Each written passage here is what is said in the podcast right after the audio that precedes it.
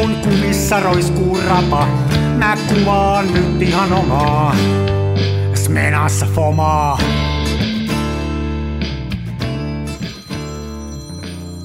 Se välillä pesään juuttuu. Tere. Tjänare mannen. Tjänare. Oota, mä vaihdan, tää narisee tää, mutta mä otan tosta toisen tuohon. Mä en taas muistanut, että toi on ruvennut narisee, mun täyttäisi joku saada joku ei vaan kylläkään mä sen itse osaan korjata, siinä on joku ruvennut narisee, tää ei narise. Hyvä meininki. Kätevästi pääsit vetämään tämmöiset humble bragit tähän heti kärkeen. Oliko toi humble bragi, että mä osaisin narinan korjata tuolista? Ei kun se, että sä oot niin varakas, että sulla on useampi kuin yksi tuoli. No niin. Mm-hmm. Kyllä sitä mieluummin on tällainen rikkaamman puolinen kuin köyhä, koska köyhien täytyy olla kyykyssä. Mm. Näin se näkyy, kuulkaa, tuloerojen kasvut. Joillain on niin paljon tuoleja, että voi valita, millä istuu. Niin on. Mä saatan sillä lailla, että aamut istun toisella tuolella ja sitten keskellä päivää vaihdan toiseen tuoliin. Että joskus on semmoisia päiviä. Senkin kokoomuslainen raharössy öyhösetä. Mm. Mä oon just se.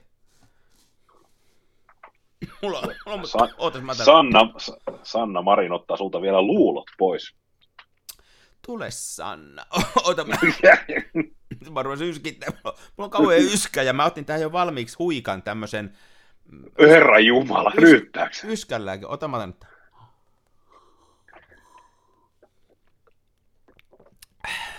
Noniin. Tää on muuten ihan oikeesti. Tää on tämmöstä jotain yskänlääkettä. Koffi kolmosta. Joku. Tämä vaikuttaa sillä niin kuin 10 minuuttia. Kun kutittaja on yskä, niin tämä hävittää sen kokonaan, mutta se ei kestä kuin 10 minuuttia. Eli pitäisi juoda päivässä semmoisen, mä sanoisin, että 5 litraa, jotta sillä saisi sen yskän niin, pois. Mutta ihme tuommoista, en tiedä mitä se ei ole. Mikä se nimi on? R:llä alkaa ja punainen purkki. En tiedä. Resilar. Varmaan, joo. Joo. Sen pitäisi kyllä toimia. No kyllä noi markettia, tai nämä käsikauppayskänlääkkeet, niin ne on justiinsa, niin Resilar ja Musoviin on ainoat, jotka auttaa. Ja Resilar kuivaa yskään ja Musoviin niin tällaiseen niin kuin limaseen yskään. Joo, ja mulla on just se kuiva, mulla alkoi muutama päivä sitten, ja sitten se on semmoinen, niin kuin, että mä oon muuten ihan jees, mulla ei ole mitään, ja mä oon koronat testannut itse ja muuta, ja, mutta se on semmoinen, että kun se iskee päälle, niin tulee sellaista, että meinaa keuhkot tulla käteen, sellaista kuivaa jankkaa tulee, se ei tunnu loppuvan millään, se vaan jatkuu. Mä nukuin viime yönkin alakerrassa sohvalla, siis meillä on myöskin, kun ollaan ökyperheestä, niin meillä on sohva alakerrassa, ja sitten meillä on sänky yläkerrassa, niin mä tulin sohvalle nukkuun, ja sillä ei puoli istuvassa asennossa, niin se helpottaa. No, kyllä me selvitään. Mulla on vähän sama juttu, että on semmoinen, viime viikolla oli varsinkin monena päivänä silleen, että 5-6 kertaa päivän aikana, niin yhtäkkiä niin piti yskästä muutama kerran. Ja kanssa on kuivaa yskää. Ja on kanssa tehnyt koronatestiä ja muuta ja ei mitään. Ja tullut siihen tulokseen, että se varmaan johtuu siitä, että tuossa on ollut muutama sellainen päivä, että on pitänyt ajaa autolla työpäivälomassa todella paljon, siis sellaista 1,5–100 kilometriä. Että se varmaan johtuu siitä, että kun hyppäät ulkona ja sitten tuut autoon ja sitten olet autossa 10 minuutista puoleen tuntia, siellä on ilmastointi päällä. Niin tämmöiselle kaverille, joka ei ole tottunut viettämään aikaa ilmastoiduissa tiloissa, niin se ilmastointi tekee jotain hallaa. Niin voisiko se kurkkua kuivata tai jotain sellaista? Kyllä, joo. Ja sitten kun joutuu töiden puolesta puhumaan ihmisten kanssa, niin se varmaan sitten yhteys. Mä itse asiassa kokeilin, mä en ole tällä viikolla, niin mä en ole pitänyt ilmastointia autossa päällä, muuta kuin yhtenä päivänä, kun sato vettä, että lasit ei mene huuruun. Mutta eihän sitä nyt ole tarvinnut muutenkaan, tuollahan on ollut kylmä, niin just tollain, että saa kuivaksi paikat, mutta ei sitä nyt muuten tarvitse.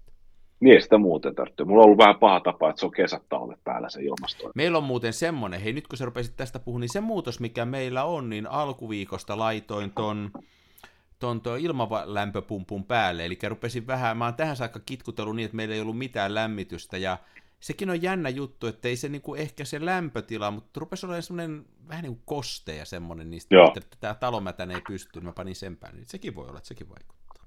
Kyllä, kyllä, ehdottomasti. Kaikki kesän pölyt lähti sieltä päältä liikkeelle. Mm. Joo, se on muuten jännä, että se ilmalämpöpumpun suodatinverkko ja sitten toi liesituulettimen rasvasuodatin. Ne on kaksi sellaista asiaa, mitä ihmiset ei pese ikinä. Niin. Ja molemmat on sellaisia, että kannattaisi pestä, koska se ihan oikeasti parantaa niiden laitteiden suorituskykyä ja olemista. Hei, itse asiassa se on totta. Kyllä mä joskus ne putsaan, mutta liian harvoin. Ja sitten kun esimerkiksi ottaa tuon ilmalämpöpumpun sen suodattimen, niin se on ihme, että siitä menee enää ilma läpi. Se on niin tukossa. Joo. Tukossa. Musta tuntuu, että meillä on toi, kun meillä on koirakin, niin se vie lisää. Joo, se on ihan, eläinpöly on ihan hirveä. Sitä tulee niin paljon ja se jotenkin oikein imeytyy sinne. Mulla on sellainen kaveriperhe, joka mä en tiedä putsaako heillä kukaan kuivausrummu sitä, tiedätkö, nukkasihtiä. Joo, se sitä edestä avataan se semmoinen, joo. Joo. Niin, ja sitten siellä on myös sellainen kondenssivesisäiliö, mihin se kerää, koska se ei ole valuttavaa mallia, vaan se on keräävää mallia, niin aina kun mä käyn heillä, niin mä jossain vaiheessa käyn salaa kodinhoitohuoneessa, mä putsaan sen nukkasiin, ja siinä on aina semmoinen 2 sentin kerros harmaata nukkaa. Et ihan siis ihme, että se on syttynyt tuleen, ja sitten se kondenssivesisäiliö, ja se on niin ääriä myöten täynnä, että sitä ei mennä saada ulos sieltä kastumatta. Se on todella kumma. Mä luulen, että se on semmoinen, tiedätkö, se sanaton semmoinen jonkinnäköinen symbioottinen suhde, että se niinku kuuluu asiaan, että mä putsaan ne aina kun me käydään siellä. No, jos sä oot ottanut sen tavan, että sä oot ruvennut niitä putsaa, niin kai siinä nyt sitten näin käy, että sä niitä putsailet. Meillä on muuten, mä joskus miettinyt, meillä on keskuspölynimuri ja meillä on se mööpeli tuolla alakerrassa kellarissa. Sitten mä oon joskus miettinyt sitä, että mä tosi harvoin käyn sen tyhjäämässä ja se on aina ihan piripinnassa. Ja meillä menee siitä se poistoilman putki menee tuonne takapihalle kivijalasta läpi niin kuin. Niin, siis mä oon tullut mieleen, että minkä takia siinä edes on sitä pölynkeräystä, että minkä takia se ei voisi olla suora putki ulos. Niin. Koska se vaatii, niin. Siis se on sen takia, että se vaatii jonkinnäköisen mekaanisen erottelijan siihen väliin, koska kaikki ilmahan menee moottorin läpi.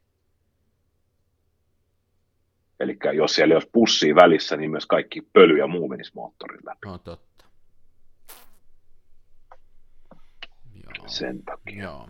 Ja senhän takia ne syttyy tuleen, kun se on tarpeeksi täynnä, niin sieltä ei enää tule ilmaa, niin, se niin. Ilma on myös se ainoa, joka jäähyttää sitä moottoria. Niin. Kyllä näitä on vaarallisia, kodissa on tämmöisiä vaarallisia pisteitä. Oh. Nämä on hyvä tiedostaa. Yksi, mikä on kanssa, mitä ihmiset ei ota huomioon, on se, että kun ne pesee, toki jotkut, mutta ei kaikki, niin ne hankkii painepesuri, että ne voi pestä autoa. Okei. Ja sitten tulee syksy.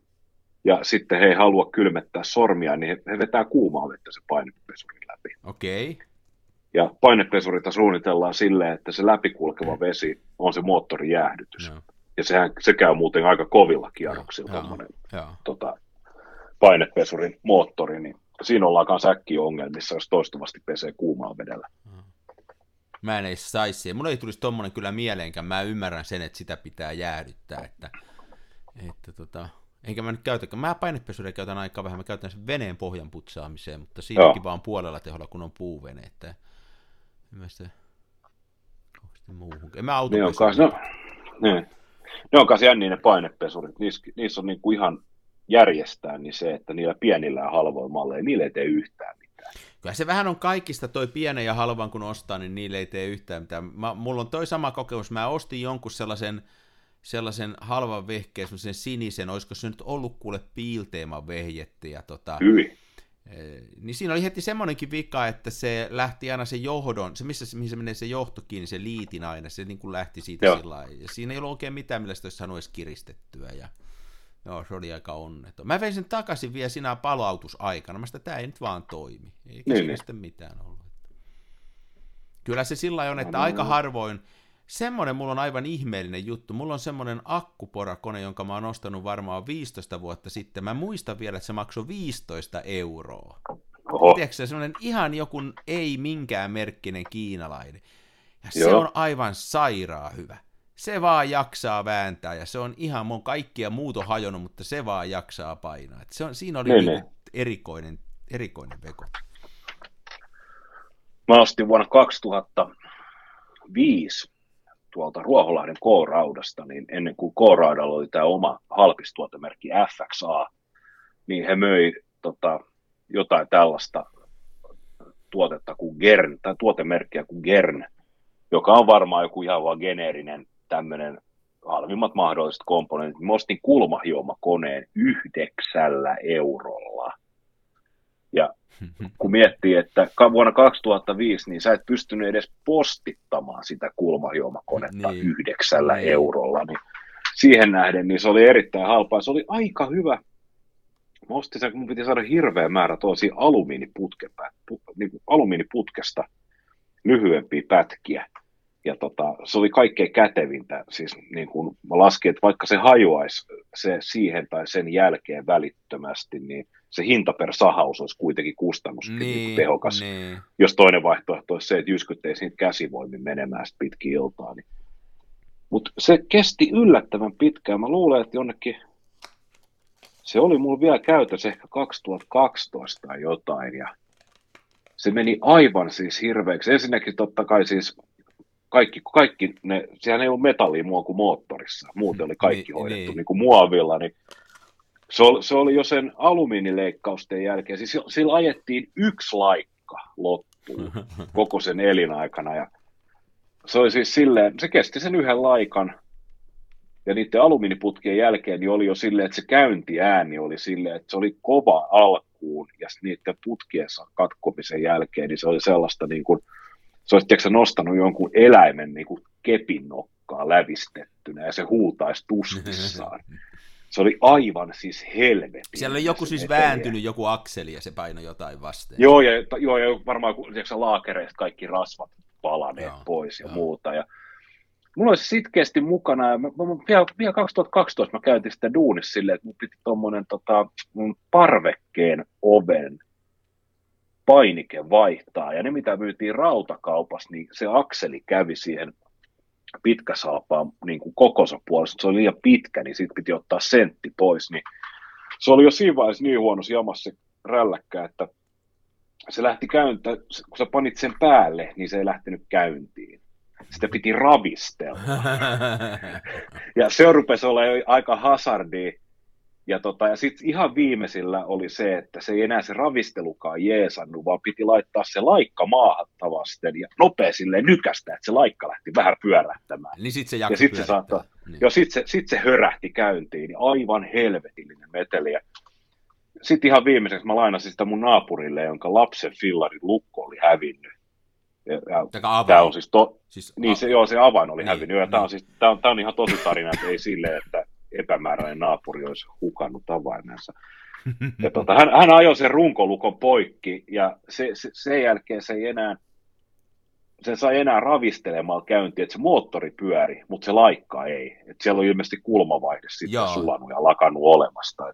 Mutta 9 € rälläkäksi, sillä tehtiin aika paljon duunia.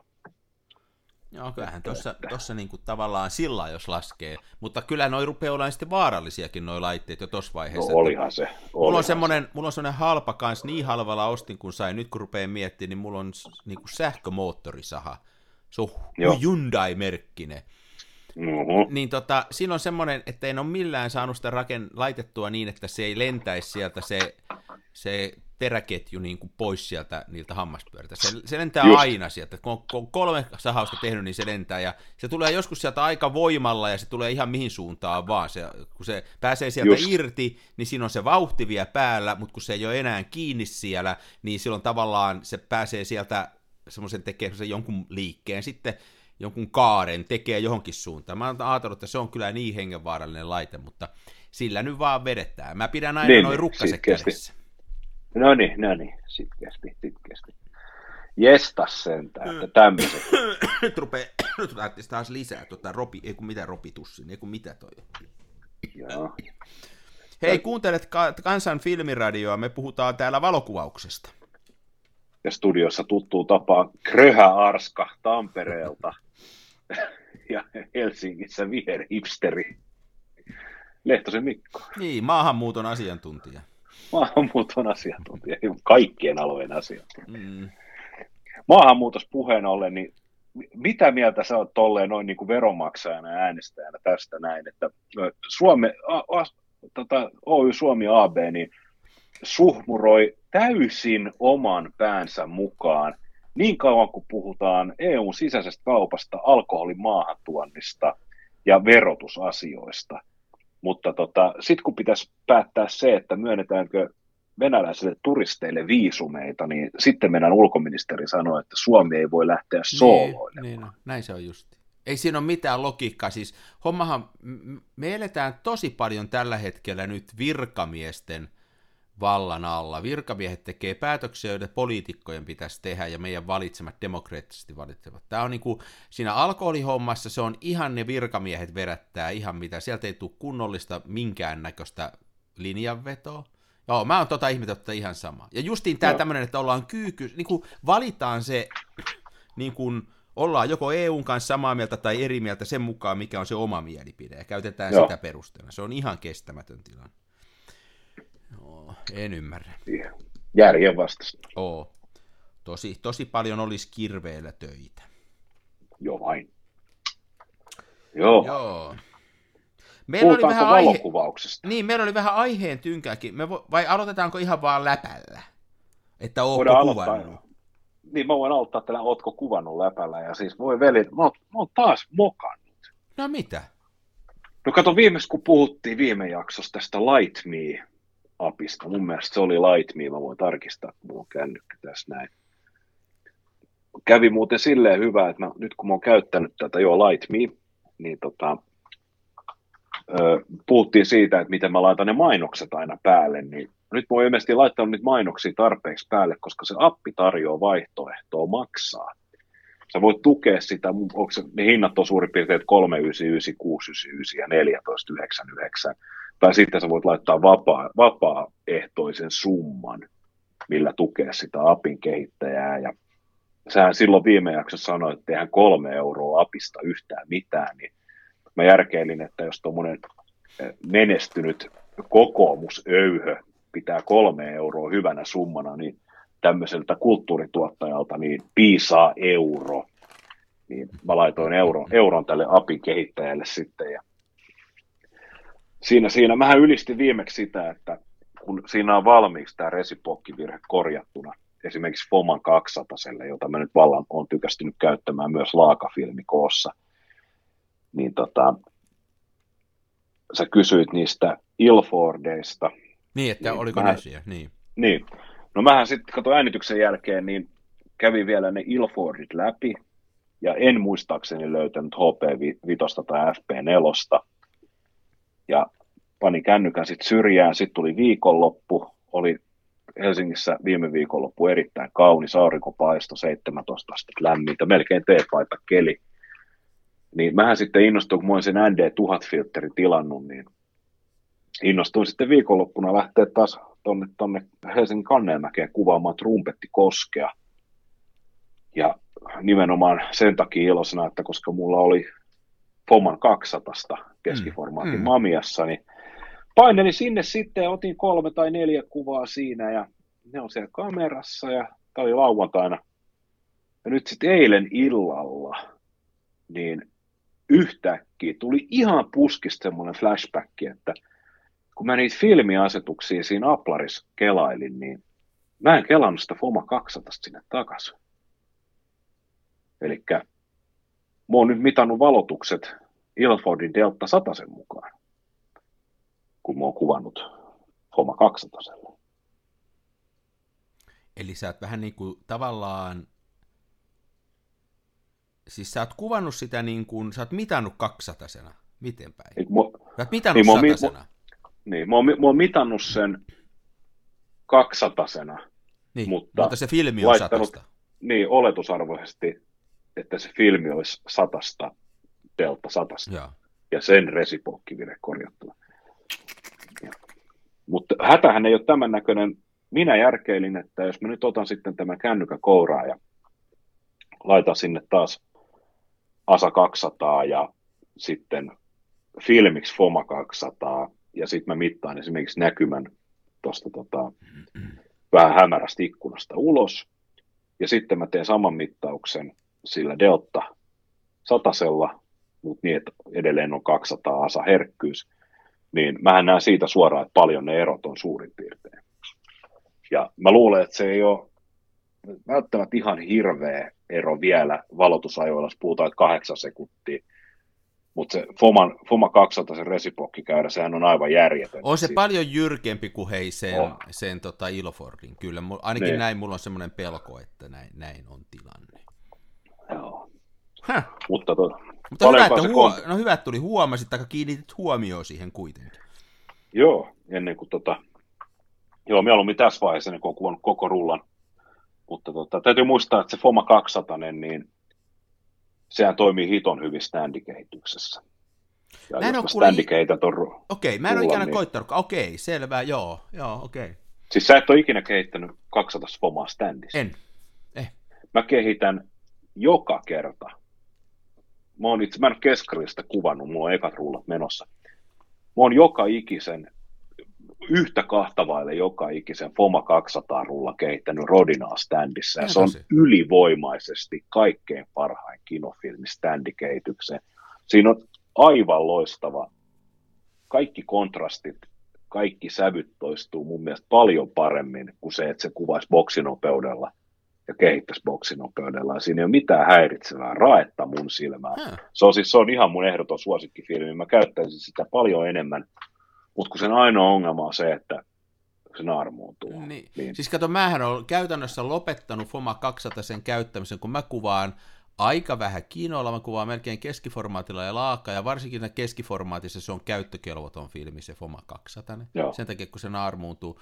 Mutta sitten mulla on pulkkirullassa kyllä sitä 200, eli kun mä kuvaan mustavalkoista kinoa, niin mulla melkein on sitä 200, mutta mä oon kyllä sitä kehittänyt ihan, mä yleensä sen niin kuin piinaan 400 ja kehitän ihan normaalisti. Mä en ole standia koittanutkaan, mutta tää olikin mielenkiintoinen vinkki, täytyy kokeilla. Joo. Okei, joo. Joo, aivan ylivoimainen. Joo, ihan hyvä vinkki, joo.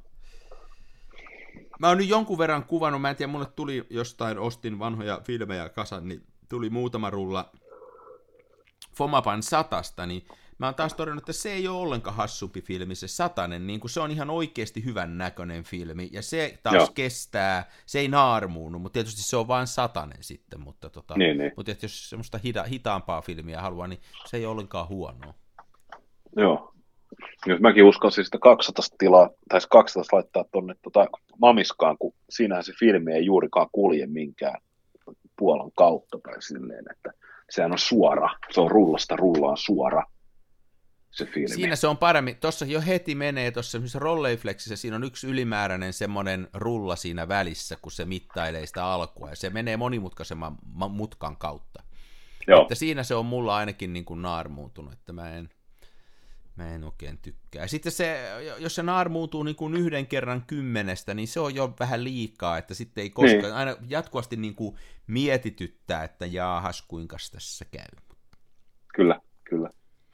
Joo, mutta siinä nämä 3-4 kuvaa Trumpettikoskeen, siinä on minun nyt viikon kuvailu. Tässä on ollut niin hektinen työviikko, alkuviikko, että hyvä, että on ehtinyt edes oikeaa ruokaa valmistaa, puhumattakaan siitä, että olisi lähtenyt tuonne valokuvailemaan. Mitä on oikea ruoka? Makkarakeitto. Mulla on aika makkarainen päivä tässä yksi päivä. Mä söin lounaaksi makkarakeittoa. Sitten mä söin välipalaksi, mä olin Porvoossa töiden puolesta, niin mä ostin sieltä lihapiirakan makkaroilla, ja sitten mä söin makkaraperun tilalla. Ja sitten vielä seuraavan päivän ruokas, mulla oli makkarakeittoa, mutta kun siitä oli oikeastaan kaikki syöty, että se oli vaan lientä ja makkaroita, niin mä pilkoin sinne lisää makkaraa. Mulla oli ihan 1,5 vuorokautta käynnässä katsoi makkararuokaa. Kyllähän makkara on miesten ruoka. Se on kyllä, joo. Muuten mä opin eilen jotain ihan uutta kulinaristista. Meillä on tämmöinen lähipizzeria tässä, joka tekee siis pizzaa, mutta ne ei ole ihan kauhean hyviä ne pizzat. Ne on sellaista mättöruokaa. Ne on mun makuuni, ne on niinku liian, ne jättää ne liian pehmeiksi ja semmoisiksi vähän mössöiksi. Ja sitten auta armeessa, jos et sä syö sitä pizzaa heti ja teet vaikka niin, että jätät puolikkaan syömättä, lyöt sen jääkaappiin ja seuraavana päivänä lämmität sen vaikka mikrossa, niin sehän on ihan kuin semmoista, tieksä, vauvan poskee sen jälkeen, se semmoista pehmeitä mössää. Niin eilen mä jostain syystä ajattelin, kun mua oikein vähän puistatti se pizza, että nyt mä otan sen tuolta ja paan mikroon, sen eilisen pizzan, ja se on ihan semmoista löysää möllöä, niin mä pistin sen ihan normaaliin grilliin, siis sen pihagrilliin. Ja vähän annoin tuulta alta sille, että se lämpisi myöskin siitä päältä. Sitten tuli aivan, se on parempaa kuin siis sieltä pizzeriasta uusi haettu. Oho. Niin siellä tuli se pohja aivan mielettömän hienosti rapeeksi, ja se niin kuin kuivui sillä just sopivasti. Siitä tuli ihan semmoinen, kun se olisi tehty oikein viimeisen päälle, tiedätkö, kiviuunissa se pizza. Sitä päivää vanhasta pizzasta tuli parempaa kuin se tuore eilinen pizza sieltä samasta pizzasta. Aika kova. Niin tästä lähimmään, kun mä haen sieltä sen pizzan, niin mä vedän sen heti tuoreeltaan tuohon meidän grilliin. Niin, sillä vähän tulta perseeseen, niin se parani ihan hirveästi.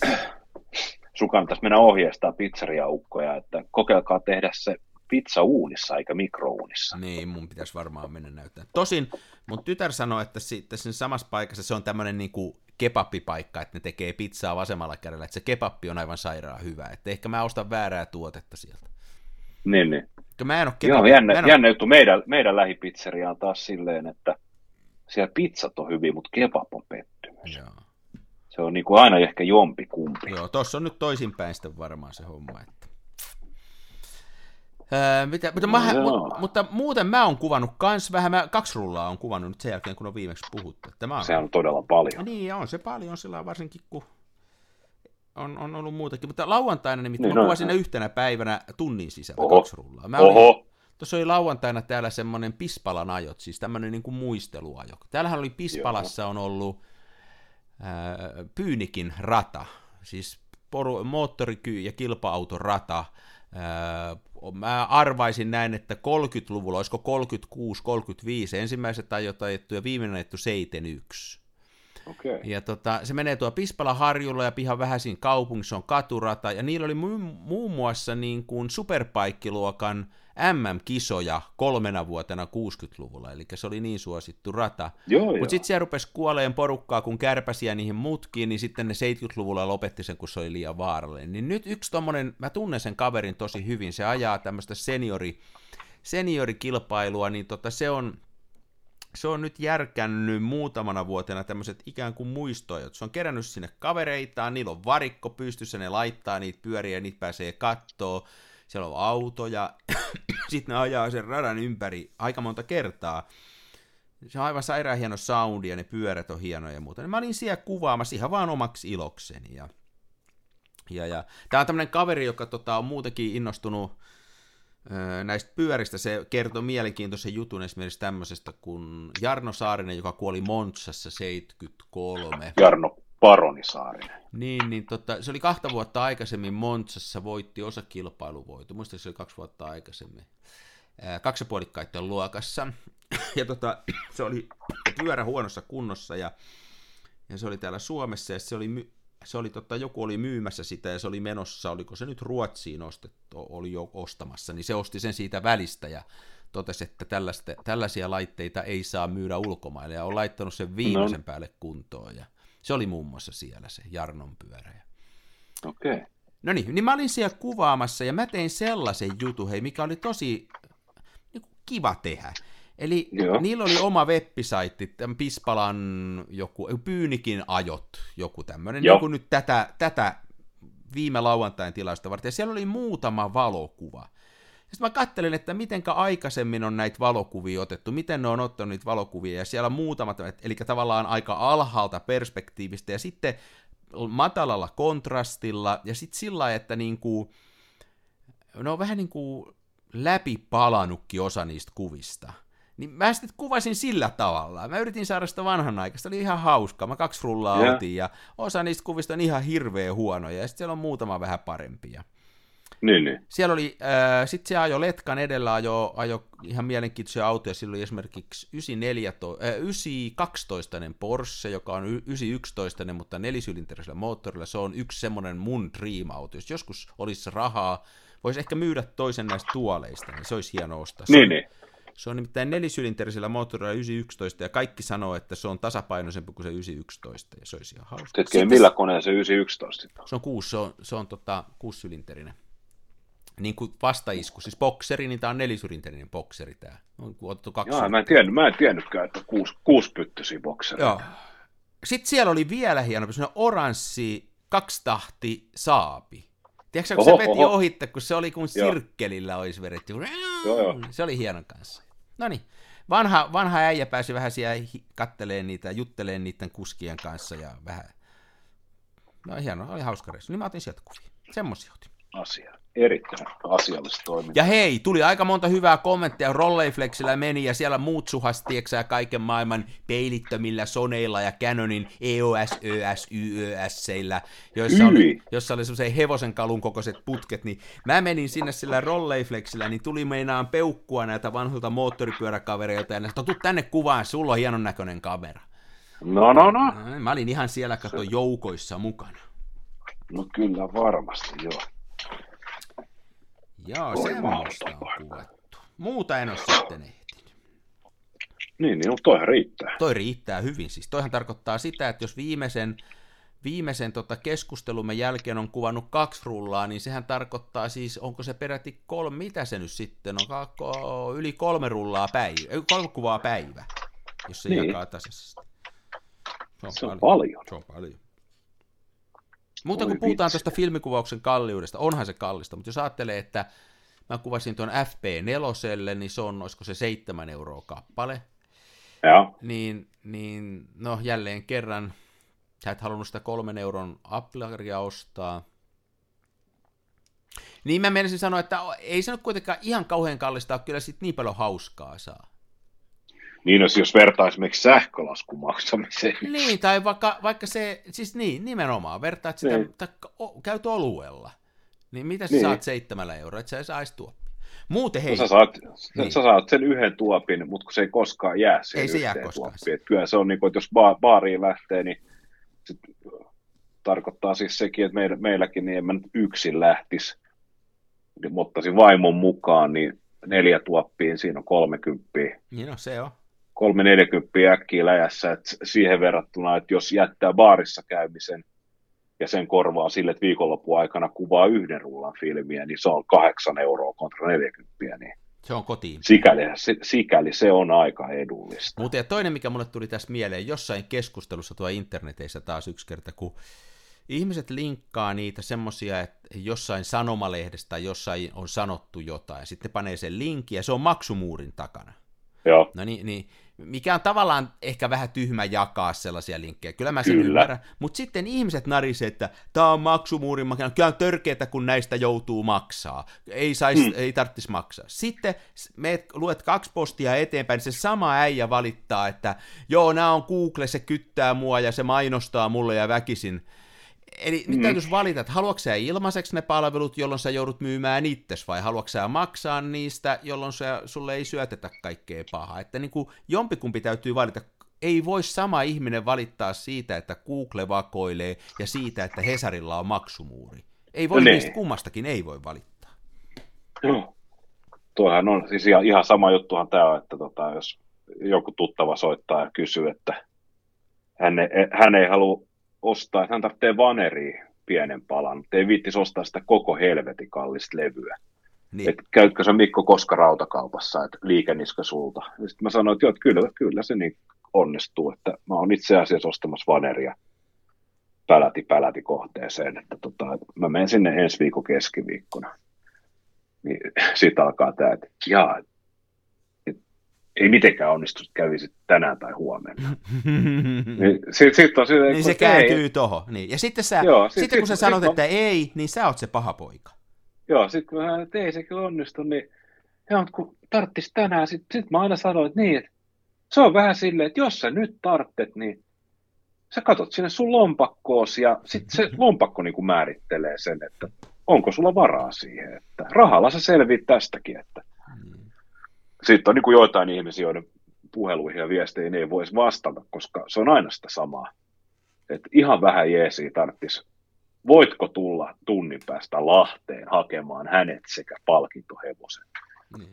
Tai hei, toinen mikä mua sieppaa aina on se, että kun joku on vaikka, tämä tapahtuu mulle sitten usein, sanotaan, että mä oon Helsingissä ja mä oon omalla autolla siellä. Sitten joku tamperelainen sanoo, että hei, voinko mä tulla kyydissä? No. Niin sitten mä ajattelin, no ei se nyt tuu vaan kyydissä. No niin sitten me tullaan vaikka takaisin Tampereelle. Niin sit mä vien sen tonne 10 kilsan päähän, kun se asuu siellä ja se kiittää, että kiitos. Ja mulla menee siihen 3 varttia ylimääräistä, kun mä heitän sen sinne. Nämä ihmiset ei yhtään mieti, että se on joku niin kuin lisämaksu. Sen sijaan, jos mä ajaisin kotiin tähän Tampereelle, sanoisin, että no niin, ota taksi tästä tai mene pussilla kotiin, että sait ilmaisen kyydin Tampereelle, niin mä oon se paha jätkä, että ei vie edes kotiin saakka.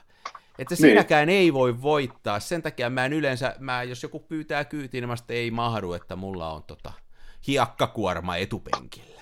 Sitten ei tule ongelmia, kun ihmiset on kummallisia. Ihmiset on. Ja tuntuu, että jotkut ihmiset on vielä sellaisia, että mitä enemmän sä autat niitä, niin sitä avuttomaksi. Niin on. Ja sitä enemmän ne olettaa, että sä autat, ja sitten kun sä jonain kertana sanot, että nyt ei pysty, niin sit sä oot se paha jätkä. Joo. Parempi kuin ei anna pahalle pikkusormeen. Joo, tässä just yhden kollegan kanssa puhuttiin eilen siitä, että kun liian kiltti ihminen niin muuttuu helposti saisi kynnysmatoksi, jonka yli vaan kävellään. Se on niin kuin oletusarvo, että jos sä oot kiltti ja teet asioita, niin ihmiset rupeaa ihan niin kuin olettaa, että se on sitten, ja sitten se on kahta nopeammin sä oot yhtäkkiä se mulkku, joka ei auta. Joo. Meillä oli tässä justiin tähän autoihommaan, siis tämä on niin kuin jotenkin semmoisilla, joilla ei ole autoa, niin tässä oli joku aika sitten tyttären kaveri kysyi taas, että tyttäreltäni, että voisiko he mennä yhdessä jonnekin, en mä tiedä mihin oli menossa, että hän maksaa puolet pensasta. No sitten eikö me lähdetä siitä liikkeelle, että katsotaan mitä tämän auton kilometrikustannukset on ja sä maksat puolet siitä. Että kun mä tiedän, mitä tämä auto maksaa, enkä mä ota mitään pääomakuluista, kun toi vanha auto, otetaan vaan katsastukset, bensa, huollot ja nää, niin se on aika tarkalleen 20 senttiä kilometri. Se maksaa 10 senttiä kilometri ja bensasta puolet, niin sillä mennään. Niin ei millään. Niin. Tämähän on kalliimpi kuin juna. Niin se onkin. Niin. Oliko sä, että sä pääset halvemmalla ovelta ovelle? Kuinka sä Tari ymmärrä, että sehän on kallista vaan sulle. Niin näin se on. Ja mulla on niitä tuoleja 2. Mä voisin sen toisen. Niin, sulla on niitä tuoleja 2. Joo, tää on. Hei, valokuvauksesta. Meillä oli oikein asiaakin tänään, eikö se? Meillä oli hyvä aihe tänään. Mutta mä oon nyt jo yli puoli tuntia puhuttu ja ihmiset on aivan täpinöissään, että pääseekö ne asiaan. Kyllä me päästään. Hei, me luvattiin puhua, ei me olla asiantuntijoita tässä. Tai ollaan me asia. Me ollaan tässä asia. Kaikki. Skannauksesta. Me kaikki varmaan, vai skannailetko sä kauheasti? Kyllä mä skannailen tosi. Mä en haluaisi skannailla, mutta välillä mä joudun skannailemaan. Niin on, jos filmille kuvaa, niin jossain vaiheessa on pakko skannata, että saa, jos haluaa kuvansa johonkin internettiin näkyviin, niin on pakko skannata. Kyllä se on pakko skannata vaan. Mutta joo, mä skannailen välillä. Miten sä skannaa? Millä sä skannaa? Nyt mä panin puikaan vaatteita. Hetki. Mulla on piru hyvä skanneri, tai piru hauska, joka siinä on niin iso lukualue, että mä saan noin 4x5 lippulaput skannattua. Tää on tämmöinen kuin Epson Perfection 2450 foto.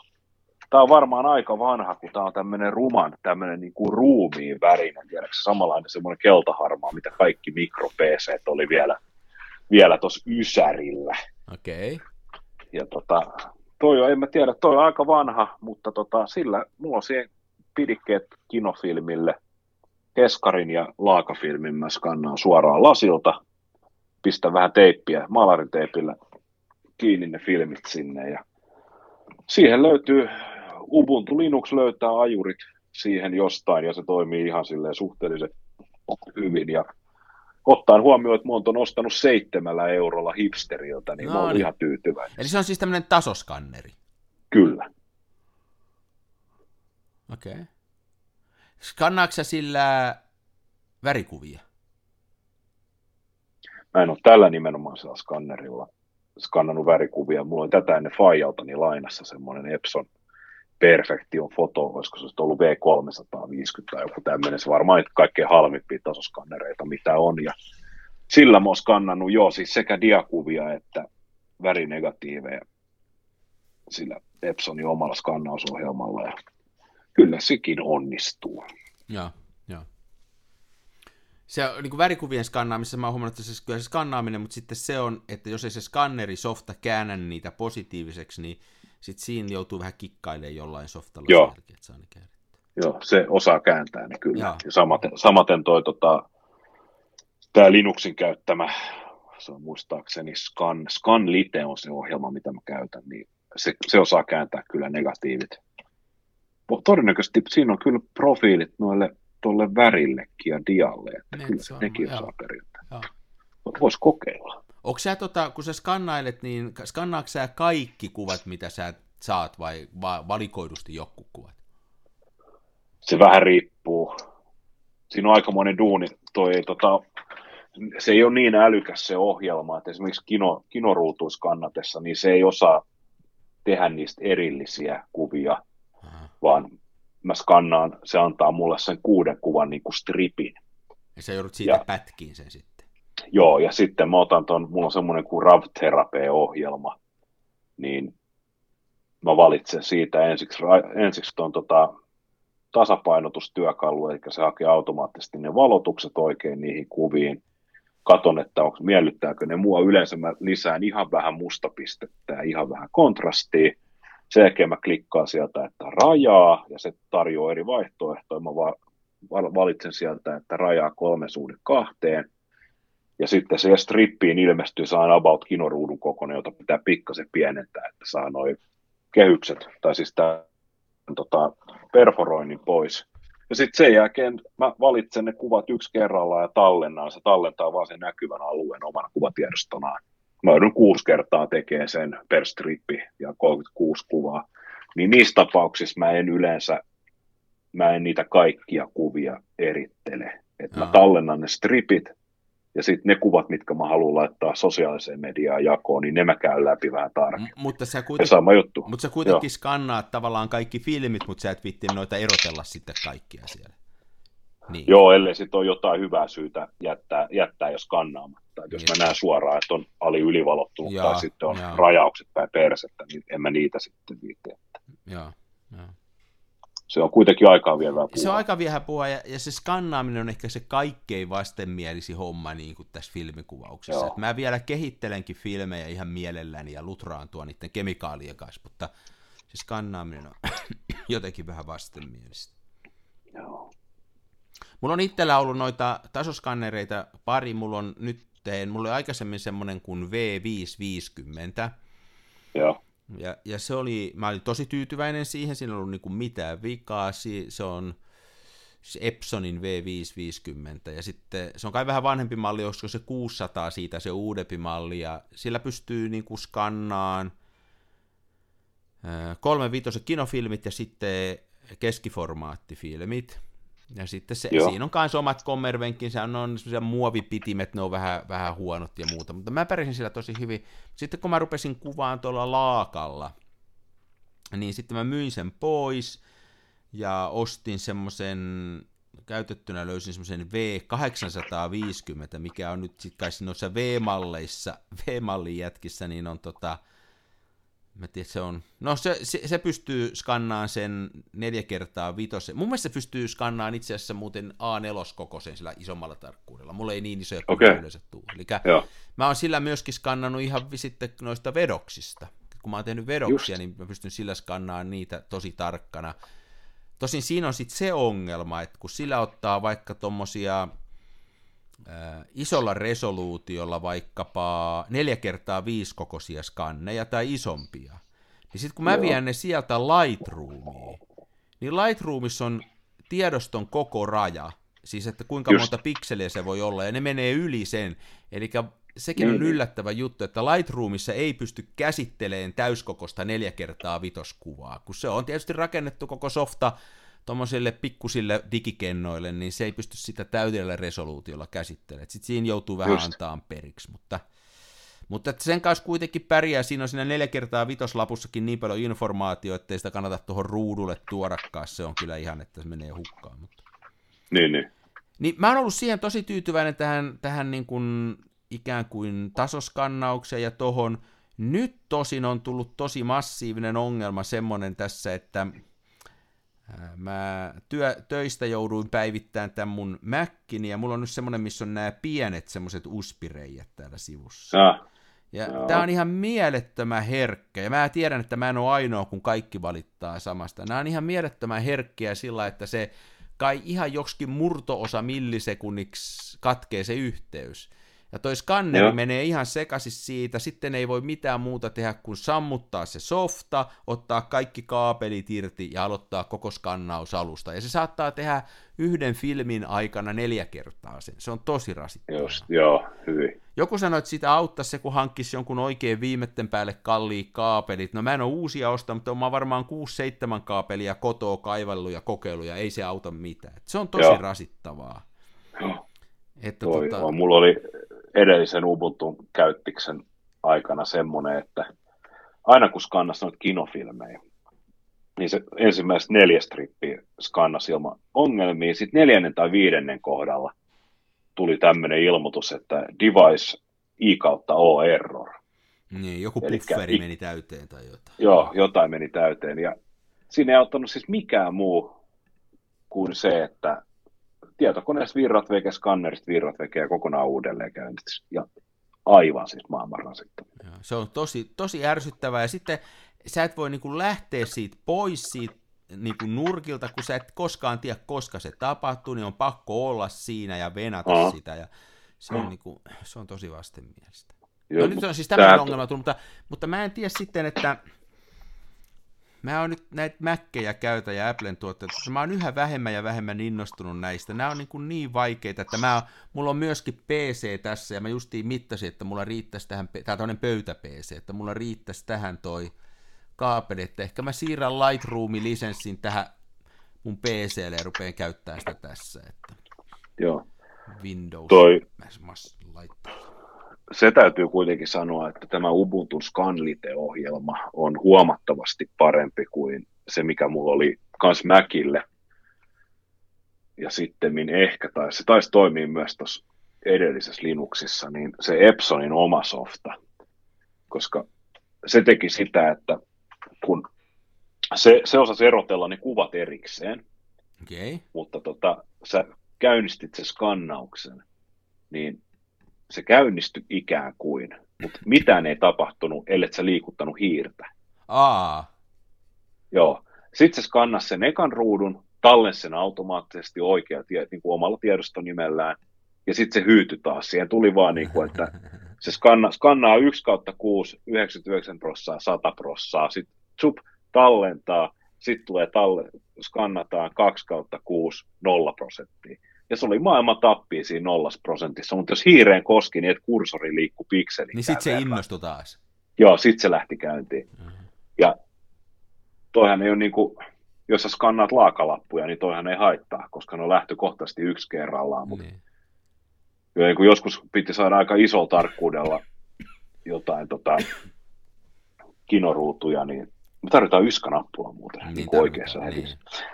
Toi kinoruutu iso tarkkuudella, ja sitten mä tietysti kun oli vanha ruoskatietokone, niin arvioin, että sen 6 kuvan strippiin menee 40 minuuttia noin.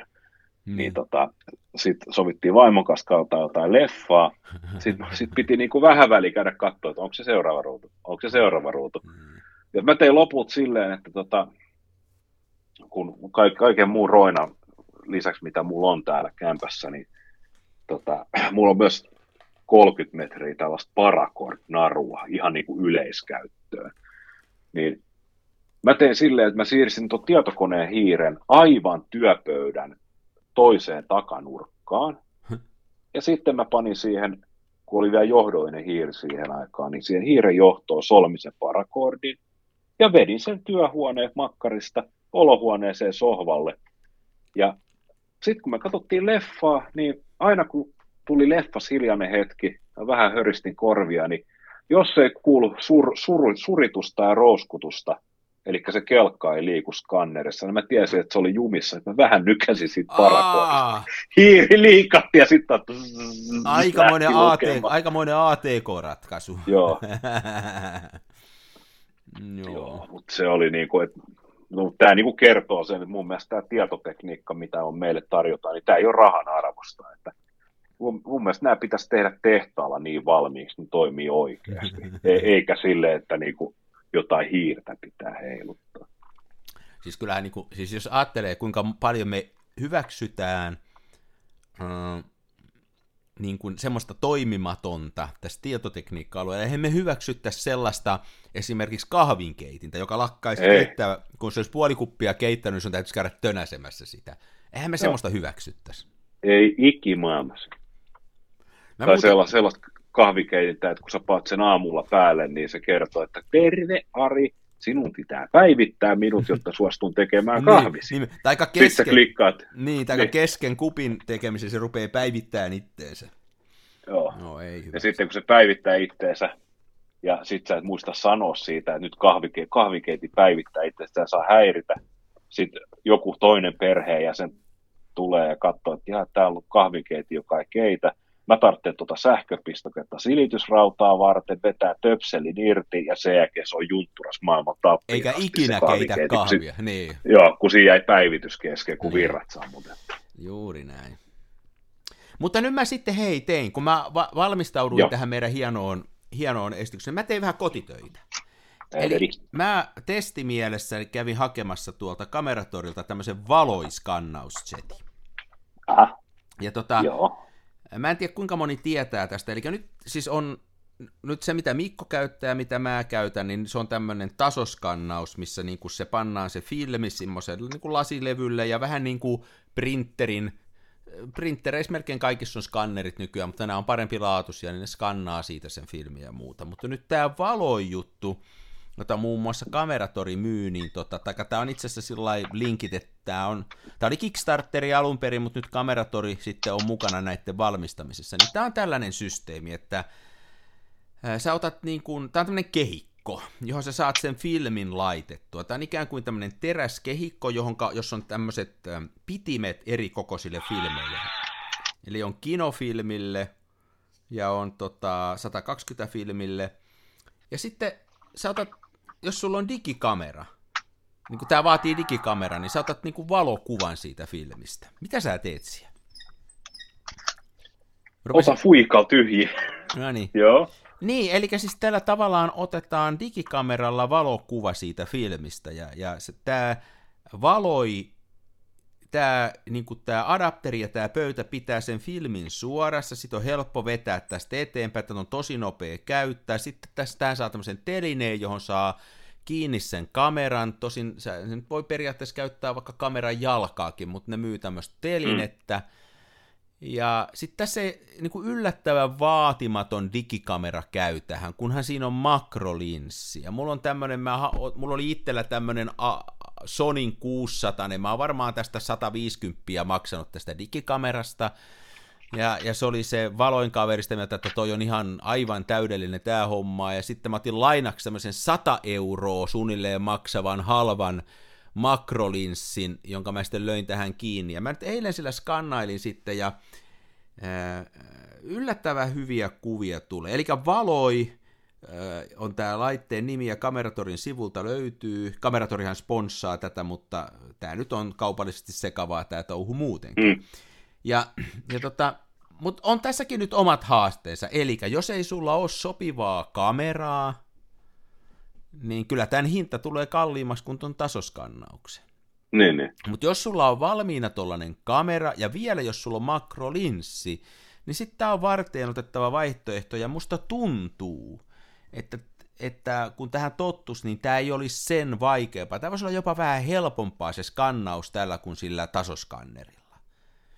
Ja se laatu on jo tuolla kameralla, siis toi on siis vanha tommonen ihan eka versio, Sonin 6-tonninen, niin tosi hyvän näköistä on se jälki.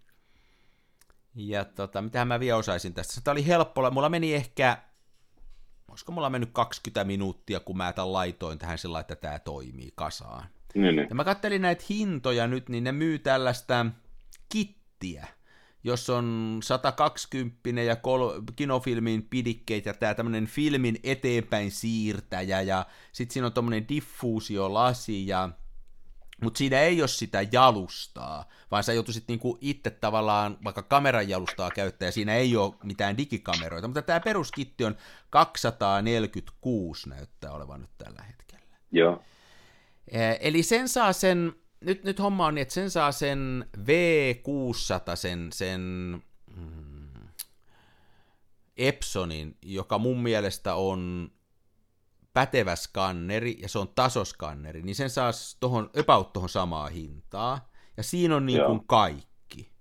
Mutta sitten toisaalta, jos sulla on hyvä digikamera, ja sä haluat käyttää sitä, niin tämä on niin kuin toinen vaihtoehto. Tämä vie pöydältä vähän vähemmän tilaa, ja sitten ei ole noita driveriongelmia, eli ei tarvitse just... Niin totta. Kun noiden tasoskannereiden yksi ihan oikea ongelma on se, että se on vanhaa teknologiaa, ja mä en yhtään ihmettelisi, jos huomenna Epson lopettaisi niiden myynnin. Ne ei ole päivityksiä tuonut enää moneen vuoteen, ja sitten jos niin kävisi, niin sitten niiden ajureiden päivitys lakkaisi, sitten menisi muutama vuosi, ja ne ei enää toimisi viimeisimmän Mac-version kanssa ja muuta. Mutta tässähän ei nyt välttämättä käy niin, että sitten sä voit, jos sä ostat uuden digikameran, niin käytä sitä sitten. Eli tämä on niinku toinen vaihtoehto tämmöinen. Sittenhän joku tekee ihan niinkin sitä skannausta, mä tiedän, että halpa valopöytä, ja sitten siitä vaan niinku digikameralla kuvia. Se on niinku tämä sama juttu kuin tämä Valoi. Tämä on vaan tehty sillä, että se filmi pysyy siinä tarkalleen suorassa, ja tämä on helppo laittaa kasaan ja muuta, että tämä on niin kuin tavallaan pieni valopöytä se, mistä tässä on kysymys. No, mä olin ihan yllättynyt siitä, kuinka kiva tämä laittaa kasaan, ja jos mulla ei olisi skanneria ja mulla olisi digikamera, niin musta tuntuu, että mä voisin mennä tällä systeemillä. Mieluummin kuin tuolla tasoskannerilla. Sitä paitsi tässä on vielä yksi etu on se, että noi tasoskannereissa on se pölyongelma. Mä oon ainakin huomannut, mä en tiedä miten sulla on, niin sinne lasin alle tahtoo mennä pölyä. Mulla on jo siellä pölyä. Joo. Mutta tässä ei ole mitään semmoisia laseja, jonka alle pääsisi sitä pölyä. Eli tämän filmin ja sen sun kameran välissä ei ole yhtään mitään. Eli sinne ei mitään pölyä pysty pääseen, niin sekin on vielä semmoinen etu tässä. Mä huomasin, kun mä pari rullaa tällä skannasin, että niissä on vähemmän pölyhiukkasia kuin niissä mun tuolla V850 skannatuissa. Joo. Toi on ihan hyvä pointti muuta tosiaan, että ne pölyt ei silleen välttämättä, ellei se ole sit siinä negassa kiinni se pöly. Niin sittenhän tuo on tietysti eri juttu, jos se on negassa kiinni. Mutta miten tuolla onnistuu sitten niiden laakalappujen?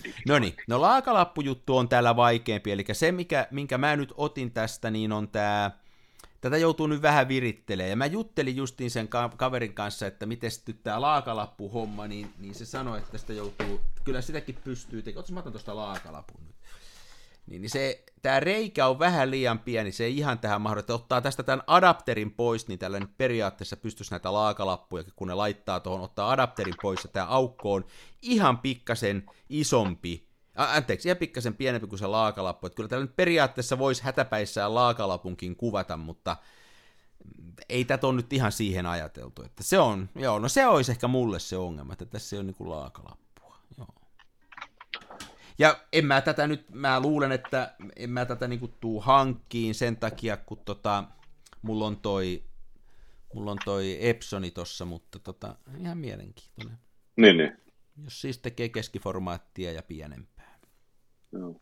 Toi mä oon ymmärtänyt, että digikameralla skannaaminen on erittäin suosittua, varsinkin jos haluaa niistä filmikuvistaan tällaisia korkealaatuisia suuria digivedoksia tehdä, että just sen takia, että se tarkkuus on niin paljon parempi, ja noista mä oon ymmärtänyt, että varsinkin sitten, jos haluaa noita vähän isompaa formaattia, että 6x9 ja mitä niitä sitten on, 612, 615, niin sä voit ottaa ikään kuin useamman kuvan ja sitten leikkaa liimaa askartele ne yhdeksi isoksi kuvaksi. Joo. Joka voidaan sitten lähettää tulostettavaksi jonnekin, niin siinä se tarkkuus on aivan lyömätön. Ja sitten näissä on vielä se, että tämä on sillä tavalla niin kuin tulevaisuudelle turvattua, että noiden kameroiden sensoritekniikka ja tarkkuus ja kaikki paranee koko ajan. Mutta että toi skanneriteknologia, tuommoinen tasoskanneriteknologia, niin ei sitä kukaan kehitä enää, ei ne mene eteenpäin, että ne on ne mitä ne on, että se on vähän niin kuin sellaista vanhaa teknologiaa, että siinä mielessä tämäkin on vaihtoehto, kun skannaa.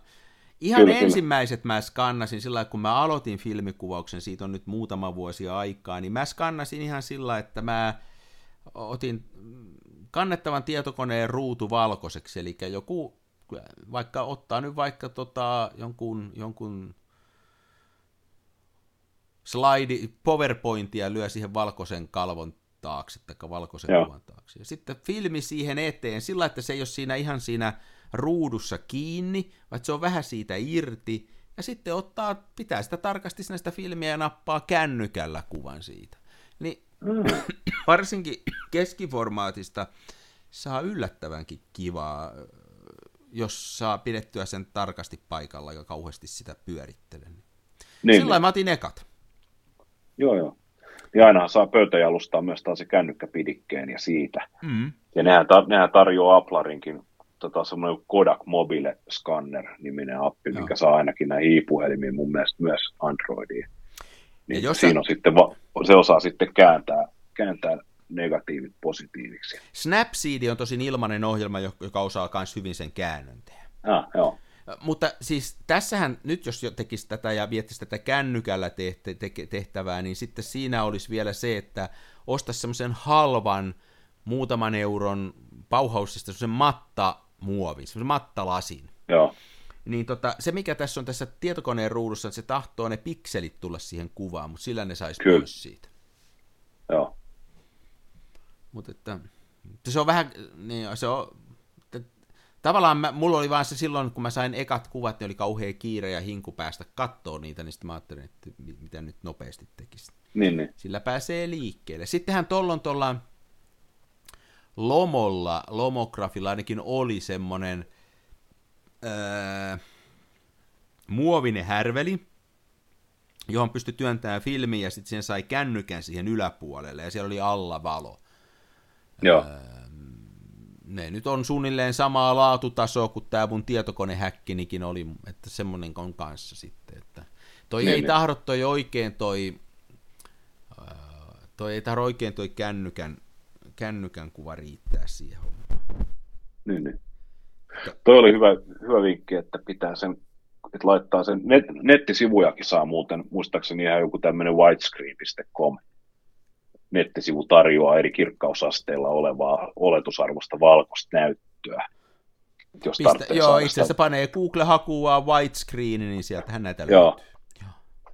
Ja tosiaan, että jos se filmi on kiinni näytössä, niin sä saat siihen skannaukseen, niin se on sun mustavalkokuva, jossa on sitten tämmöinen outo matriisi taustalla, että se piirtyy sieltä läpi, mutta tosiaan tuohon voisi olla avain siihen, että pitää se tarpeeksi etäällä sieltä. Niin sä otat tarpeeksi etäällä sen sillä, että se, ne tavallaan niin kuin ei tarkennu niihin pikseleihin, niin ne häipyy sieltä sitten. Mutta sitten siinä on se ongelma, että siihen tulee sitten helposti siihen filmiin, tulee heijastuksia takana olevasta kattolampusta tai jostain ikkunasta, että se kanssa joutuu sitten vähän tappamaan. Joo, se on pirullisen hankalaa kyllä.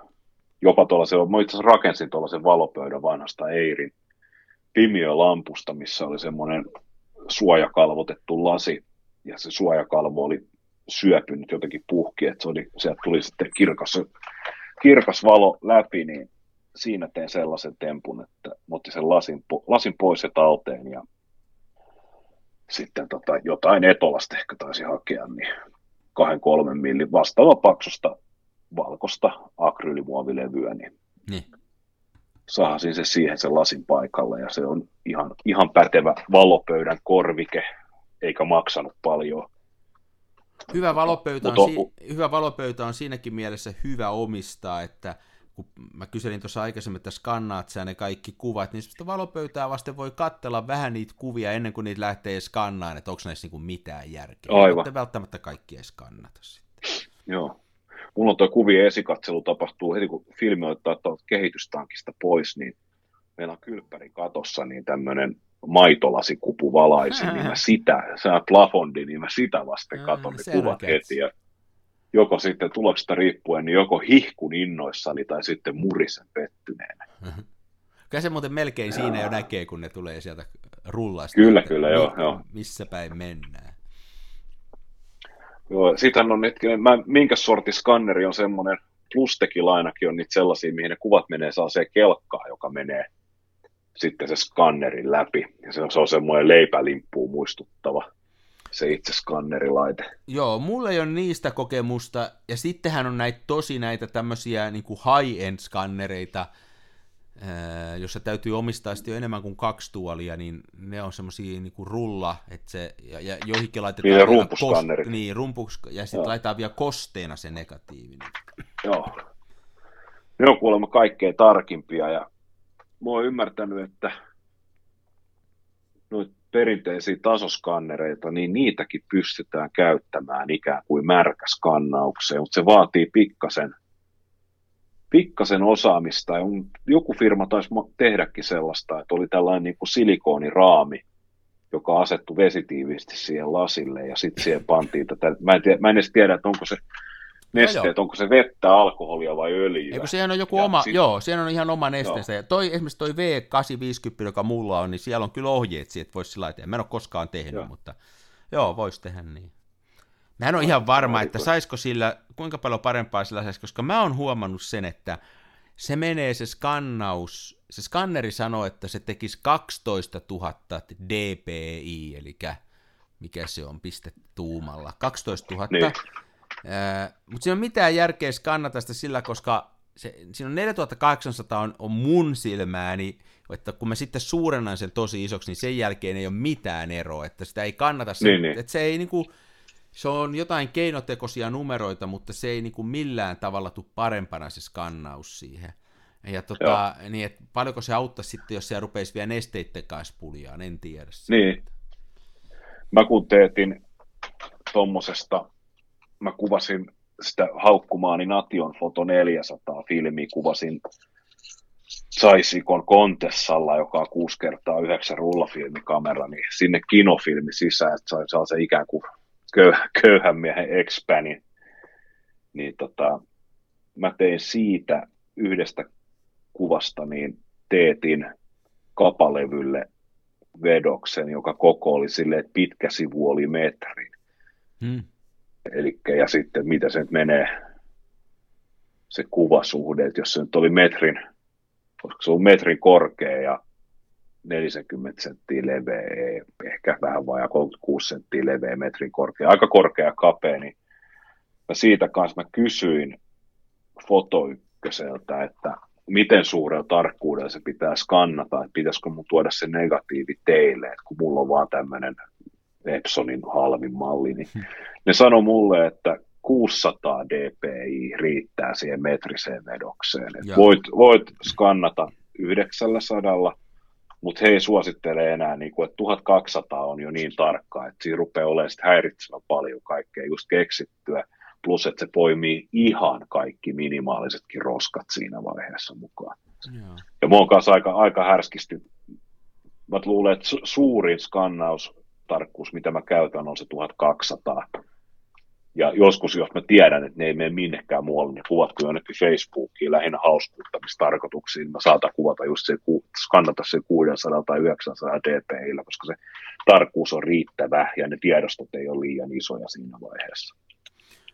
Joo, toi voisi hyvinkin pitää. Mä oon vähän niin kuin ehkä turhaakin ottanut sen, että noi isot laput, noi 4x5 skannaan 3800, koska niistä tulee jo siinä niin iso, että jos isommalla ottaa, niin Lightroom ei syö niitä.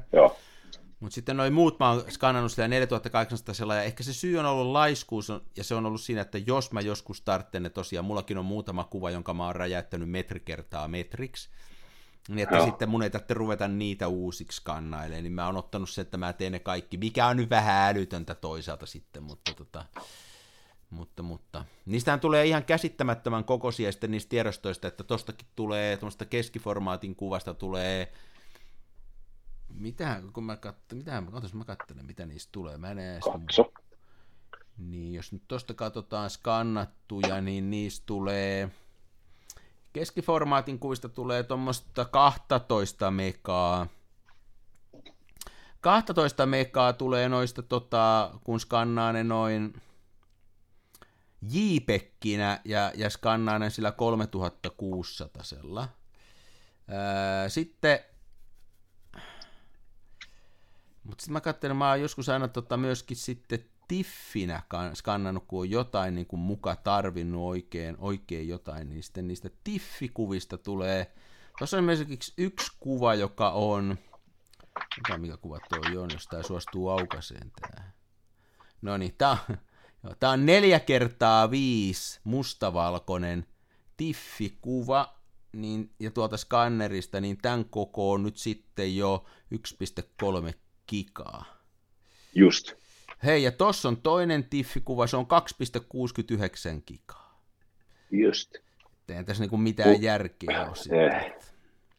Siis mulla on niin vanha toi tietokone, että jos se kuvatiedosto tommonen, no, joo, itse asiassa just 4x5 lappu, niin jos se kuvatiedosto kokoo paljon yli 400 megaa, niin se ei jaksaisi avata sitä esikatsomukuvaa kokonaan. Niin. Että se kyykkää puolessa välissä. Jos mä pääsen avautuu jonnekin RAV-terapeaan tai Gimpiin, niin se on silleen, että mä pääsen avautuu, mä voin lähteä töihin ja sitten käyttää mutsin kaupassa ja sitten tehdä 12 hengen ossobuukkot ja treenata vähän maratoniin ja sitten voi olla, että siinä vaiheessa on auennut. Ja sitten kun sieltä klikkaa jonkun automaattinen kontrastin säätö, niin se on 2 vuorokautta, kun se jauhaa. Tämä on esimerkiksi, mä katson tämän kuvan tietoja nyt, siis tämä on skannattu tuolla Epsonilla V850, tämä on skannattu nyt taas resoluutiolla 4800. Muistakaa niin kuin tosiaan, että se menee sinne 12 000. Ja tämä on 4x5 lappu, eli sen leveys näyttää olevan tässä 24 000 pikseliä. Ja pystyy 18 500 pikseliä. Tämän koko on tosiaan 2,96 gigapyteä.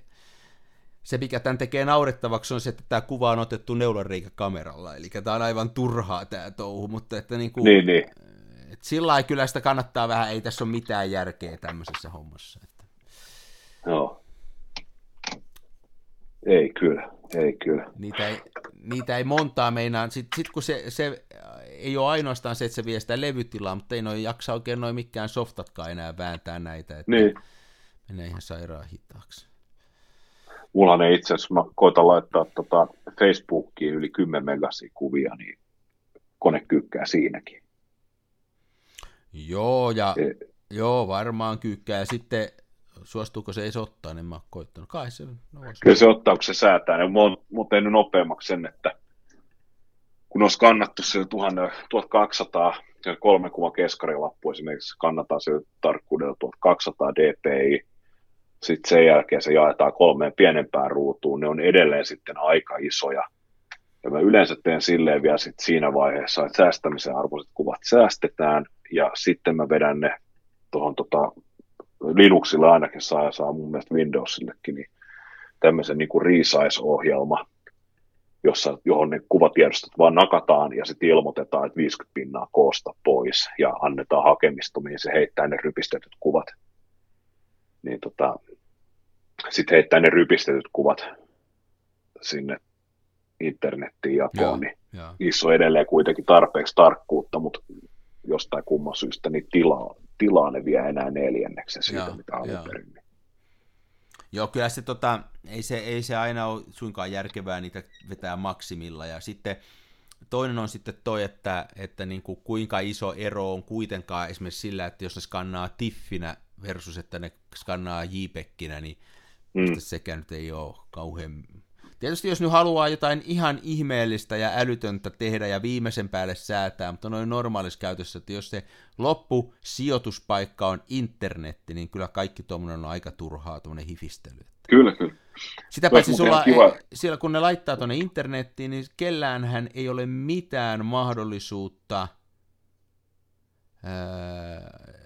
tietää sen katsojan screenin kalibrointia, tai missä se, joka niitä kuvia katsoo, niin minkä kautta se katsoo. Se on niin kuin, tämä on se sama ongelma, mitä tuolla musapiireissä nauretaan, että siellä on niin kuin satojen tuhansien eurojen Neumannin pöytiä ja muita kaiken maailman viimeisen päälle laitteita, ja sitten kakara kuuntelee niitä 12 euron kuulokkeista. Että se on vähän se sama, niin, kun et sä tiedä, mikä kautta ne katellaan. Niin niinpä. Toi on siis, se olisi hyvä, jos me saataisiin tähän vieraaksi joku semmoinen ihminen, joka ymmärtäisi näistä eri formaateista ja muista, voisi niin kuin kertoa meille. Mä oon joskus koittanut jonain sateisena viikonloppuna niin löytää eroa noista eri skannausmetodeista ja lopputuloksista silleen, että mä oon skannannut niitä jotain keskarikuvaa, niin mä oon skannannut 600, 1200, 6400 ja oon skannannut JPEGiksi ja TIFFiksi ja no onhan siinä nyt sitten, jos nyt ruvetaan niin jollain 300 dpi-llä skannaamaan, niin sitä ei hirveästi suurenneta, se nyt sanoo järki. Joo. Mutta se niin kuin ero, että onko se skannattu 2400 vai 6400, niin ainakaan mun näytöllä niin ei ihan hirveästi eroa. Mulla se verrokkikuva oli vielä sikäli hyvä, että mä olin kuvannut sen tuolta Redin majakasta, parvekkeelta, Mamialla ja vielä sillä 135 linssillä, joka on aivan siis poskettoman skarppi, vähän turhankin skarppi jopa, niin ja tuolle FP4, eli suht herkälle pienirakeiselle filmille ja semmoisena päivänä vielä, että oli suhteellisen aurinkoista eikä hirveästi mitään utua ja muuta, niin siitä Redin 30. kerroksesta kohti kalliota ja näin, niin kyllähän se aika pitkälle on rakennukset tunnistettavissa ja kyllä sitä pystyy aika paljon suurentamaan, mutta just se ero, että kannattaako ottaa se isompi tiedostokoko ja sitten se järkyttävästi hitaampi skannausaika, että se, mä voisin melkein sanoa, että sen jonkun 1600 dpi jälkeen ei enää hirveästi tarkennusta, siis ainakaan mun skannerilla pysty saamaan aikaiseksi. Ja kannattaa miettiä sitten, että mihin niitä kuvia oikein käyttää. Mä muistan semmoisen, että silloin kun mä ostin sen paremman skannerin, niin mä niin kuin ensin skannasin kaikki niin kuin tapissa. Että mä skannasin niitä tiffinä ja tosi isolla resoluutiolla. Ja sitten mä huomasin, että enää mahdu mihinkään nämä kuvat kohta. Ja sitten mä mietin, että niin kuin nämä menee parhaimmillaan nämä mun kuvat johonkin Instagramiin tai johonkin muuhun hömpöhömpöön, niin, ja sitten jos mä joskus teen näyttelyn tai jos mä joskus paan kirjaan tai johonkin, niin mulla ne nekattua, niin mä menen sitten ja teen niille jotain. Nytkin kun mä esimerkiksi tein, mulla oli se yksi näyttely noista mun isäukon naamakuvista, ja mulla oli siellä pari metrikertaa, koska 3 kuvaa ollut metrikertaa metripotrettia, niin sit mä vein ne tonne rumpuskannattavaksi, ja olisiko se ollut 15 euroa sen yhden skannaaminen, mä sain ne viimeisen päälle hienosti, niin tekee sitten näin. Joo. Niin se on kuitenkin niin kuin järkevämpää, että miettii vähän mihinkä tarkoitukseen niitä tarvitsee, eikä rupea niin kuin kaikkea vetää maksimiresolla. Kone kyykkää, se on ihan turhaa touhua. Joo. Jee. Skanaaminen on kuitenkin semmoinen tässä nyt, kyllä se on, niin kuin sitä on pakko tehdä, vaikka se on tässä se epämiellyttäviä juttuja, mutta että just sen takia, kun siitä tuskin kukaan nauttii, niin miettii vähän, että miten se kantsii tehdä. Että niinpä. Tietysti se olisi kyllä mua aina vähän viehättää se ajatus, että mitäs jos ottaisi semmoisen vaiheen, ottaisi vaikka 4 kuukautta ja jatkaisi kuvaamista, mutta päättäisi kokeilla, että elämpä nyt 4 seuraavaa kuukautta 70-luvun valokuvaajan elämää, ja en kerta kaikkiaan ota yhtään tietokoneelle, vaan teen pinnakkaiset, ja sitten vedostan, ja en pistä mitään Instagramiin enkä muualle. Et minkälaista se olisi? Se voisi olla aika hauska ajatus. Niin pitäisi tekin silleen, että ottaisi pinnakkaisen, sitten laittaisi sen nitojallakin A4, ja sitten kirjoittaa siihen paperiin ne englanninkieliset latteudet ja biisin sanat, jotka ikään kuin haluaisi Instagram-postaukseen. Ja sitten avainsanat, että mikä kamera ja mikä filmi ja filmi elää. Sitten veisi sen Alepan ilmoitustaululle ja jättäisi siihen kynälannanpätkässä, että jengi saisi kommentoida siihen. Aivan mielettömän hyvä ajatus muuten. Mulla on pelkästään hyviä ideoita. Mä en ole katsoa. Tämä on ihan aidosti oikein. Hei, tää on muuten ihan arvaa mitä. Mä oon ihan varma, että jos sä tekisit tämmöisen idean ja sanoisit tuohon lähikaupan K-kaupan, tässä on esimerkiksi tosi hieno kauppias, sillä on kaikkia hienoja juttuja ja ideoita, niin se innostus tämmöisestä. Todennäköisesti. Mutta tämmöinen valokuvaukseen liittyvä, tuossa on nyt uudet kauppiat, se on nuori pariskunta, on hyvä groove niillä tuossa lähemmässä K-kaupassa, ja ne halusi sitten lanseerata oman tämmöisen härmälä oluen sinne. Joo. Ja sitten ne jossain teetti sen, mä tiedä mistä ne sen oluen otti, mutta sitten ne halusi siihen myöskin oman, niin kuin, tämän lapun, siis tämän, mikä tämä on, etiketin. Ja sitten ne haki siihen kuvia, ja tuolla on semmoinen kaveri, semmoinen vanhempi mies, kun mulla on venettua rannassa, niin mä oon sen usein nähnyt, niin se on siellä kameran kanssa aina. Joo. Ja se vähän nauraskeli mulle silloin joskus, kun mä rupesin sen kanssa juttelemaan, että hän on ollut tuollainen pakkomiele, että hän tulee joka päivä tähän rantaan ja hän ottaa täällä kuvia. Joo. Ja hän, ei tässä mitään järkeä, hän on tostakin sähkömuuntajasta ottanut niin kuin tuhansia kuvia, mutta tämä on hänen harrastuksensa ja hän on osti justiin 10 teraa. Kovalevytilaa lisää, että hän saa näitä kuvia. Muuntajakuvia sinne, joo, hieno mies. Että paljonko sä niitä otat? Niin sanoi, että no hän on nyt tässä ollut vähän aikaa tässä rannassa, otas hän katsoa. Hän on nyt ottanut tällä istumalla 2000 kuvaa. No sitten kun se kauppias teki sitä etikettiä, niin se oli ottanut tähän kaveriin yhteyttä, että olisiko sulla tästä, kun se on ihan siinä rannassa se kauppa, että olisiko sulla tästä rannasta hyviä kuvia, niin se oli tosi otettu se, että hei, mä sain mun kuvani kuule tähän olutpullon etikettiin, ja sitten mä kehuin sitä, että hieno homma, ja kyllä, nämä on ihan asiallisia kuvia, niin se kauppiaalle mä sanoin sitten, että hieno homma, että otit kaverin kuvat, että se tuo ahkerasti kuvaa, niin sitten kauppias naureskella sanoi mulle, että jos se lähetti hänelle 5000 kuvaa, että hän niistä yhden sitten otti, se oli dumpanut sille 5000 kuvaa. Joo, hyvä tyyppi. En tiedä, miksi me tähän jouduttiin tämmöiseen keskusteluun. Niin tämmöinen kauppias varmaan lähtisi tuommoiseen, hei, kaupan seinällä olevaan analogiseen Instagramin hommaan. Tuo on tosi hyvä ajatus. Tätähän voisi miettiä lapsi, hei, tämä voisi niin kakarat voisi koulussa tehdä tällaista, ja työpaikalla voisi tehdä tällaisen, ja täällä on paljon potentiaalia, tämmöinen niin analoginen Instagram. Kyllä, manual Instagram. Joo. Täytyykin kehittää ajatusta. Ehdottomasti. Joo, jo. Alkaa. Hei, olisiko me puhuttu skannauksesta? Meillähän oli nyt, mä oikein koin, niin kun, mä olin valmistautunut vähän tämän. Mä olin hommannut tämän laitteen ja kasannut tämän pöydälle. Varastanut laitteen. Ei mä sanoin, että me Kansan Filmiradiossa nyt vähän jutellaan näistä, että saisinko me lainata ja kokeilla. Ja sanoin, että otan vaan. Ne niitä sieltä sippailee, ja näitä on kai mennyt aika paljon kaupaksi, ja ihmiset on ollut näihin tyytyväisiä, että kyllä tämä jotain tarvetta nyt on sitten täyttänyt. Niin. Valoi 360. Ja tuttuun tapaan, niin taidomme esittää rakkaalle kuulijallemme, mä en saa enää puhua suomea. Sä puhut kuin minä. Niin, yhtä puhuu kuin tamperelainen boomeri. Siis kuulija, niin meille saa lähettää parhaat skannausvinkit ja tipsit ja miksei myös hulluimmat kommellukset sähköpostitse osoitteeseen kansanfilmiradio@gmail.com. niin me sitten tutustumme niihin ja varmasti luemme parhaat palat ääneen. Tämähän on tämä skannaaminen vähän tosiaan sellaista, että varmasti on ihmisillä niin kuin hyviä vinkkejä, että kuinka homma sujuu ja miten se kannattaa tehdä. Et mä olisin ennen kaikkea kiinnostunut kuuleen esimerkiksi tästä roskien ja pölyjen hoitamista, että millä niin kuin se homma hoituu. Se on niin roskasta ja pölystä mulla, että... No, sama. Ja sitten toinen, mikä olisi kiva kuulla, on justiin tämä, että millä laitteilla te teette, kun tämä on niin kuin, että nämä on osissa laitteissa rupeaa olemaan niin kuin vähän vanhat ajurit ja muuta, että miten te niin kuin... Ja joo, kaikkea olisi hyvä kuulla, että voisiko tätä jotenkin helpottaa tätä omaa työtä, se löytyisikö sieltä joku hieno vinkki? Joo.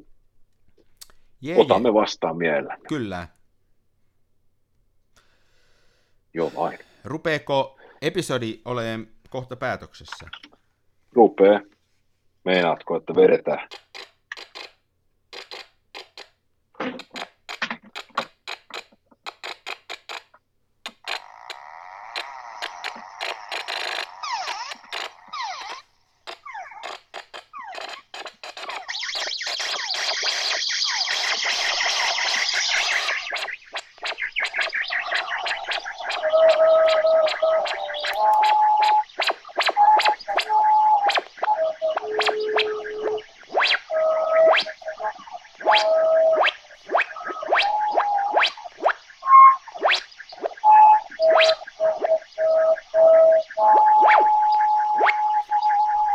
Sä oot tämmöisellä melodisella tuulella. Mä yritän saada tämän sanon kirosanoja.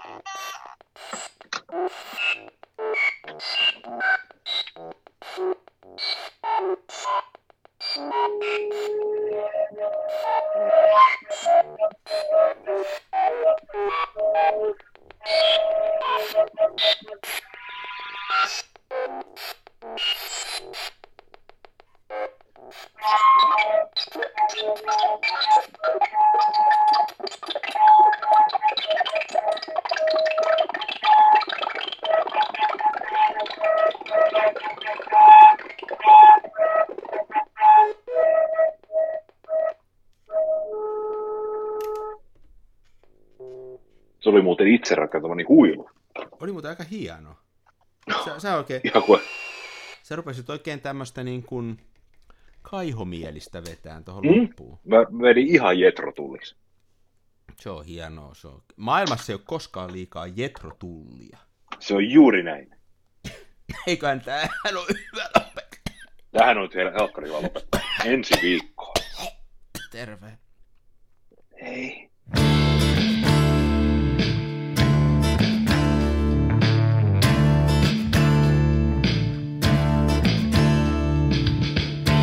Ole huusko en kapa, mun kumissa roiskuu rapa.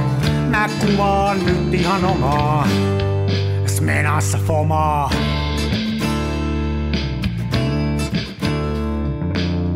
Se välillä pesään juuttuu, ja vaikka toimiva laskuri puuttuu, mä teen silti tätä omaa, smenassa fomaa. Toiset ne tukevassa Hasselbladissa puistossa laikaile trikseillään, niin onhan se sama, mutta smenassa fomaa. Oi mikä järvimaisema, näyttää jaksin venholta, täytyy varmistaa tenholta, ettei musta oo tullut sokee, kun on niin outo pokee.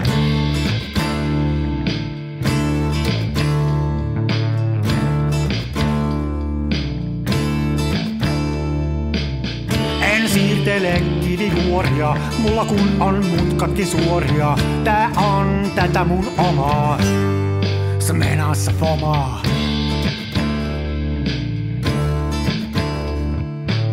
En esitä larjomaata luotoa, mulla kun on aina valovuotoa. Ja kuvaan vain ihan omaa, smenassa fomaa.